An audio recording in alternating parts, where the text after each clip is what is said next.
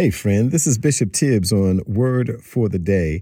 It's a devotional that is designed to give you insights to empower your right now. What we do is essentially use something very powerful and unusual because we don't see it out there very much, which is great. And that is how the Strong's Exhaustive Concordance, which, by the way, contains every word in the Bible, which those words have numbers. And of course, God also speaks in pictures. So whether he's speaking in words, numbers, or pictures, God's talking.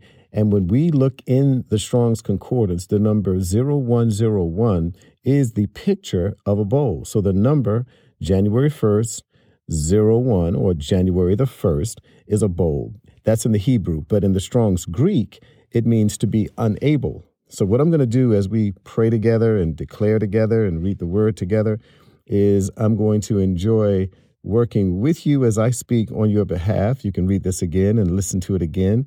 But this is the prayer that I've written for January 1st, based upon what God said the picture of this day literally means. I open my heart to be a bowl for your grace. As you pour into my spirit, I commit to fulfill your purpose for my life.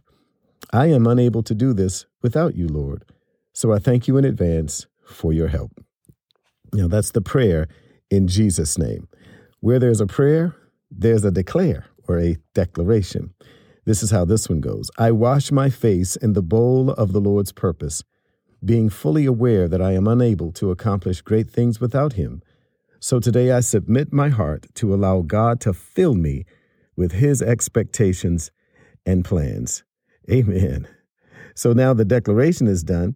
The final piece of our devotion here on Word for the Day because 0101 is a bowl, and it also means in the Greek to be unable. The word for the day comes out of Second Corinthians chapter 9 and verse 8, and it says, And God is able to make every grace overflow to you, so that in every way, always having everything you need, you may excel in every good work.